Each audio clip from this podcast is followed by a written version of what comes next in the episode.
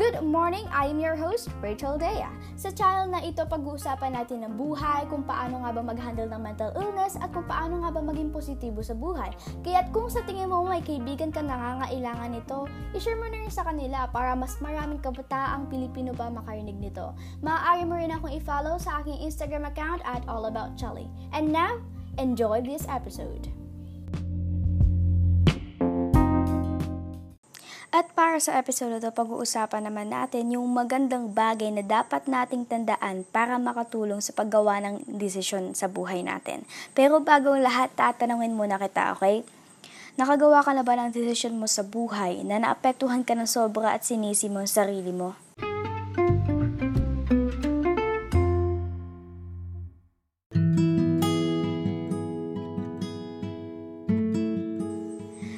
Listeners! By the way, kung hindi ka pa na-subscribe sa podcast na mag-subscribe ka na para wala kang miss na kahit anong episode. Every Saturday, nag-upload ako ng panibagong episode, 6 o'clock a.m. Ngayon, basis na tanong ko kanina, balik tayo doon. Nakagawa ka na ba ng decision mo sa buhay na sobrang naapektuhan ka sa negatibong paraan at sinisi mo yung sarili mo? Siyempre, tinanong ko to kasi may kinalaman naman to sa topic natin for this week. Okay? Yung topic na to ay about sa decision making. About to sa mga bagay na ginagawa mo na naapektuhan ka sa negatibong paraan. Pero, bakit ka nga ba naapektuhan ng, sa negatibong paraan, di ba? Bakit ko to pinag-uusapan? Dahil, kadalasan sa kabataan ngayon, sa, lalo na sa generation ngayon, nagdidil sa mental illness. Meron tayong sakit na ganyan, di ba? Kahit na hindi natin inaamit, kahit hindi natin inaamin, Diba? Baga parang nagde-deny pa tayo, pero sa totoo, kadalasan talaga ay maraming may sakit na ganito. Depression, anxiety, bipolar disorder, at kung ano-ano pa. At dahil doon, since nag-deal tayo sa mental illness, maapektuhan ito yung buhay natin. 'Di ba? Maapektuhan ito yung mga kung paano natin tratuhin yung buhay natin, kung paano tayo gumawa ng aksyon, at kung paano tayo gumawa ng desisyon. Yun yung pinaka-importante dyan. Yun yung pinaka-maapektuhan dito. At dahil doon, since wala tayo sa sarili natin, yung utak natin negatibo. At kung utak natin ay negatibo, maapektuhan ito yung mga action natin. Maapektuhan ito kung paano tratuhin yung buhay natin. Okay? Nagagets mo ba? Kaya nga, ito yung pag-uusapan natin for this week kasi sobrang importante nito para pag-usapan. Ngayon, sa problema nito, nangyayari to sa kahit anong pro- problema man niya sa buhay mo, kahit anong aspekto man yan. Pero sa episode na to, pag-uusapan lang natin yung apat na bagay, yung mga four aspects, okay? Ngayon, let's break it down one by one para mas maintindihan mo ng mabuti. First, friendships. Okay? Ngayon, bakit? Bakit ko inumpi, oh, bakit ko inuna tong friendships na to? Kasi we spend most of our time, 'di ba? Kasama yung mga friends natin. Kaya nga, pwede nilang maimpluwensyahan yung buhay mo. Positively man or negatively man. Okay? Depende yan sa kung anong klaseng kaibigan na meron ka sa buhay mo. Okay? Kaya nga importante ito kasi gusto kong maging aware ka sa sarili mo. Gusto kong maging aware ka sa mga desisyon na ginagawa mo sa buhay mo. Ngayon, sa friendships, there could be a lot of subcategories for this, okay? Decision making, saying things, or doing things to your friends, okay? Pero, ngayon, pag-usapan muna natin decision making. For example, masaya ako ngayon, okay?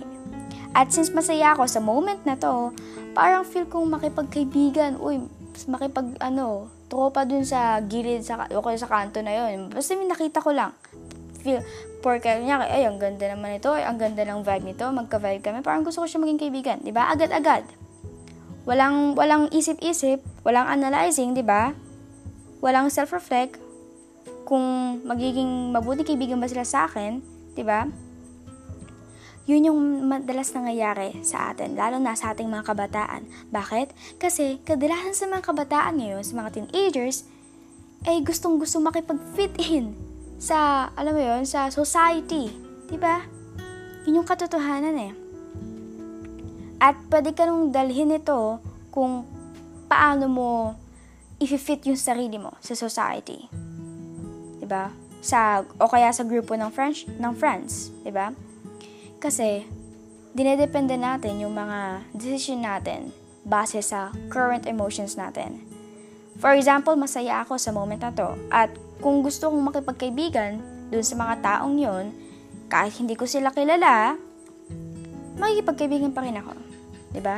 At kapag dumating na yung araw na naging magkaibigan kami, saka ko lang na-realize na, ay, mali pala yung nagawa kong desisyon. Hindi pala sila maganda kaibigan para sa akin na de-drain yung mental health ko. Hindi sila maganda sa kahit anong aspekto ng buhay ko. At dahil doon, nakagawa ko ng maling desisyon. Diba? Na-realize ko lang na nakagawa pala ako ng maling desisyon. Kasi hindi ako nag-isip sa una pa lang. Diba? Hindi ako nag-analyze, hindi ako nag-self-reflect kung magiging magandang idea ba to sa akin. Madalas na nangyayari sa ating mga kabataan. Bakit? Kasi, madalas tayong gumagawa ng desisyon nang walang isip-isip, without analyzing, without self-reflecting. Kasi yung pag-self-reflect, sobrang importante yan sa buhay natin bago tayo gumawa ng desisyon. Okay? Kasi kung gumawa ka ng maling desisyon, for example, yung pagpasok mo ng maling group of friendships, syempre, maapektuhan ka nito sa negatibong paraan. Maapektuhan nito yung buong buhay mo. Kaya nga, bago ka pumasok sa isang grupo ng kaibigan, or kahit man ay umalis, umalis ka man sa grupo ng kaibigan, sa pagkakaibigan nyo, mag-isip ka muna, mag-self-reflect ka tanungin mo yung sarili mo, ito nga ba yung kailangan ko? Or, dumedepende ba ako sa dumedepende ba ako sa desisyon ko base sa current emotions ko? Next, saying things or doing things sa mga kaibigan mo. Ngayon, since nagdedepende tayo ng decision sa current emotions natin, hindi natin na-realize yung mga sinasabi natin or yung mga ginagawa natin sa kaibigan natin. Kasi yung nakikita lang natin ay yung current emotions lang natin sa moment na yun. For example, happiness, kasiyahan, at sa, yun yung nararamdaman ko sa moment na yun. At dahil yun yung nararamdaman ko sa moment na yun, yun lang yung emotion na makikita ko. Okay? Happiness lang makikita ko hindi ko makikita yung mga ginagawa ko. Hindi ko makikita yung, o hindi ko ma-realize yung mga bagay na sinasabi ko. Okay? Kaya nga importanteng mag-self-reflect muna tayo.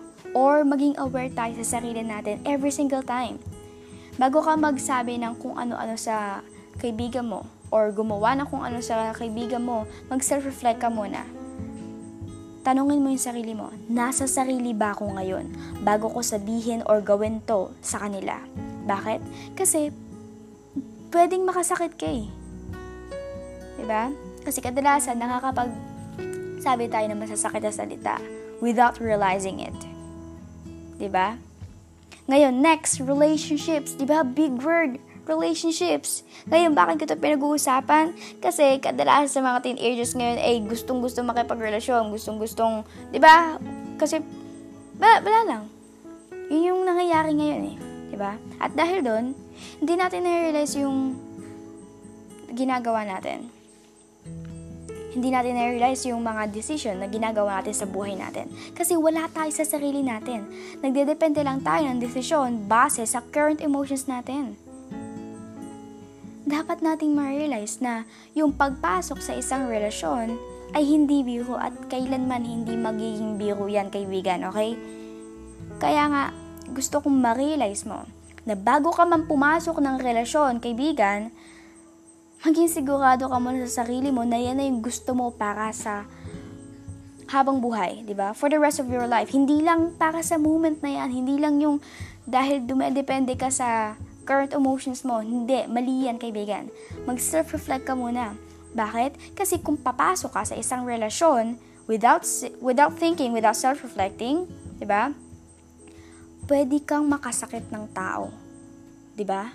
Pwede mo siyang masaktan, nang gulo ka pa, 'di ba? Nang gulo ka pa ng damdamin ng ibang tao, nang damay ka pa.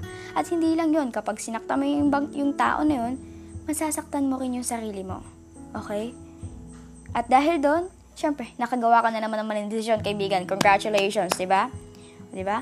See, gumawa ka ng isang maliit na desisyon na naging malaking problema. Nagets mo ba? At ano nangyayari? Kadalas sa mga kabataan ngayon, hindi na kayang i-handle yon. Kaya nga madalas sa atin nagkakaroon ng depression, di ba? At yung iba, nagko-commit suicide na kasi hindi na nila kinakaya. Masyado nang mabigat. Okay? Tandaan mo yan. Bago ka pumunta, ay bago pumunta, bago ka pumasok, okay, sa isang relasyon, mag-isip ka muna. At same goes din kapag pag aalis ka ng isang relasyon, kapag iiwan mo na yung partner mo, mag-self-reflect ka muna. Diba? Hindi porkat may nangyaring problema, ay iiwan mo na agad yung partner mo, kaibigan. Diba? Ganon din kapag nagkakaroon ka ng away sa partner mo, di ba? Maging aware ka sa sarili mo kung ano yung mga sinasabi mo, kung ano yung mga ginagawa, ginagawa mo sa partner mo. Kasi again, pwede ka makasakit ng tao. At kapag nakasakit ka ng tao, masasaktan mo rin yung sarili mo babalik yan sa'yo. Okay? Next, family. Okay. Ngayon, for this, we also have decision making, hurting someone, saying things or doing things, or leaving a family. Okay? Bago ka gumawa ng desisyon sa pamilya mo, maging aware ka muna sa sarili mo. Mag-self-reflect ka muna again, okay? Kung yung decision na yon ay maapektuhan sila positively or negatively, di ba? Kasi importante yung pamilya na yan eh. It is our home. Diba? And next, hurting a family member of yours. Bago ka manakit ng kahit sinong mem- miyembro o, o manakit sa pamilya mo, mag-isip ka muna kung kinakailangan mo nga bang gawin yun, di ba? At hindi yan sa pamilya mo. Lahat, sa lahat ng tao. Kapag nanakit ka ng tao, stranger man yan o hindi, sinasaktan mo rin yung sarili mo. Okay? Same thing din kapag nagkakaroon ng away sa sa sa inyong pamilya, okay? Maging aware ka sa sarili mo kung ano yung ginagawa mo, ano mga sinasabi mo, okay? At last thing, leaving. Yung iiwan mo na yung pamilya mo, di ba? Gaya ng sabi ko kanina, hindi porkat may nangyaring problema, iiwan mo na agad. Hindi agad yun yung solusyon, di ba? Nagigets mo ba? Ngayon, kaibigan, ito yung pinaka-importanting aspekto na gusto kong pag-usapan natin. Sarili mo. Ito yung pinaka-importante. Walang iba kundi ang sarili mo. Paano mo nga ba tinatrato yung sarili mo? Paano ka gumagawa ng desisyon sa buhay mo? Diba? Ano yung mga bagay na sinasabi mo sa sarili mo, kaibigan? Lahat ng to ay importante. Bago ka gumawa ng bagay sa sarili mo, mag-self-reflect ka muna again, okay? Kasi, pwede nitong makagawa ng mas malaking problema. Pwede nitong mas palalain lang yung sitwasyon na meron ka, okay? For example, I'm having a breakdown or yung depression ko ay umatake sa moment na to, okay?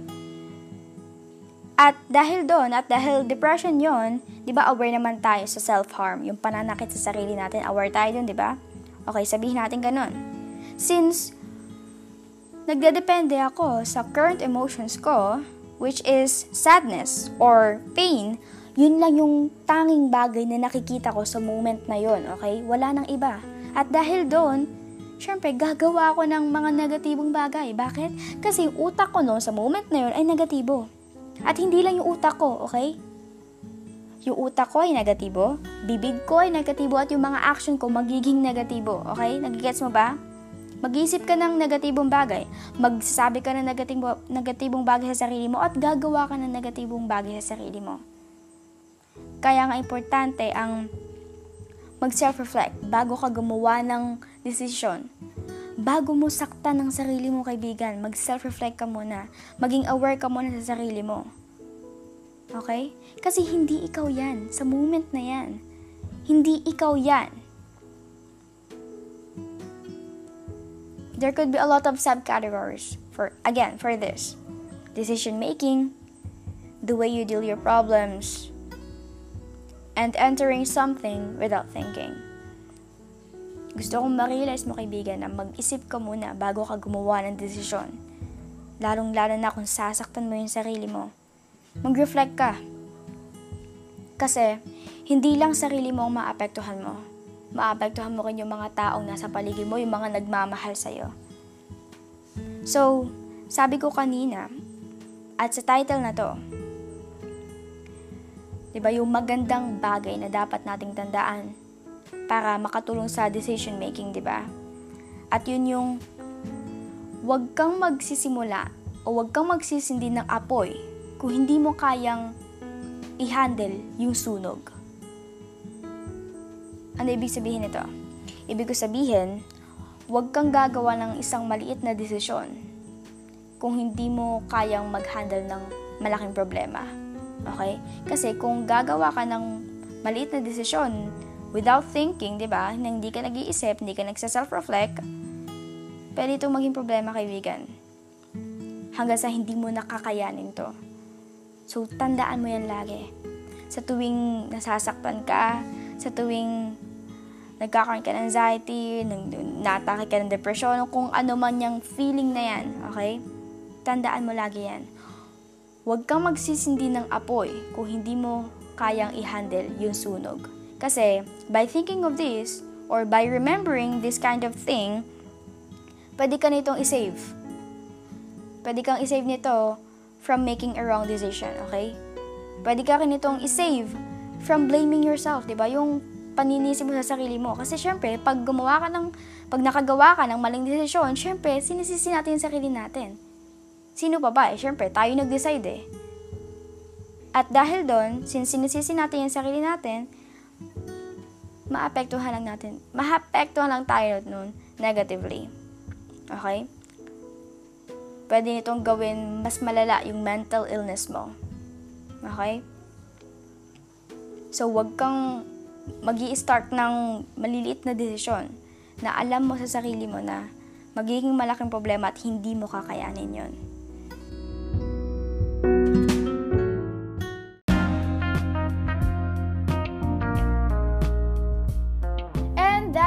For this episode. Sana ay may natutunan ka at sana may naitulong ako para sa'yo. Huwag mong kalimutan na i-share mo rin to sa mga kaibigan mong nasa tingin mo ay kailangan din nila, okay?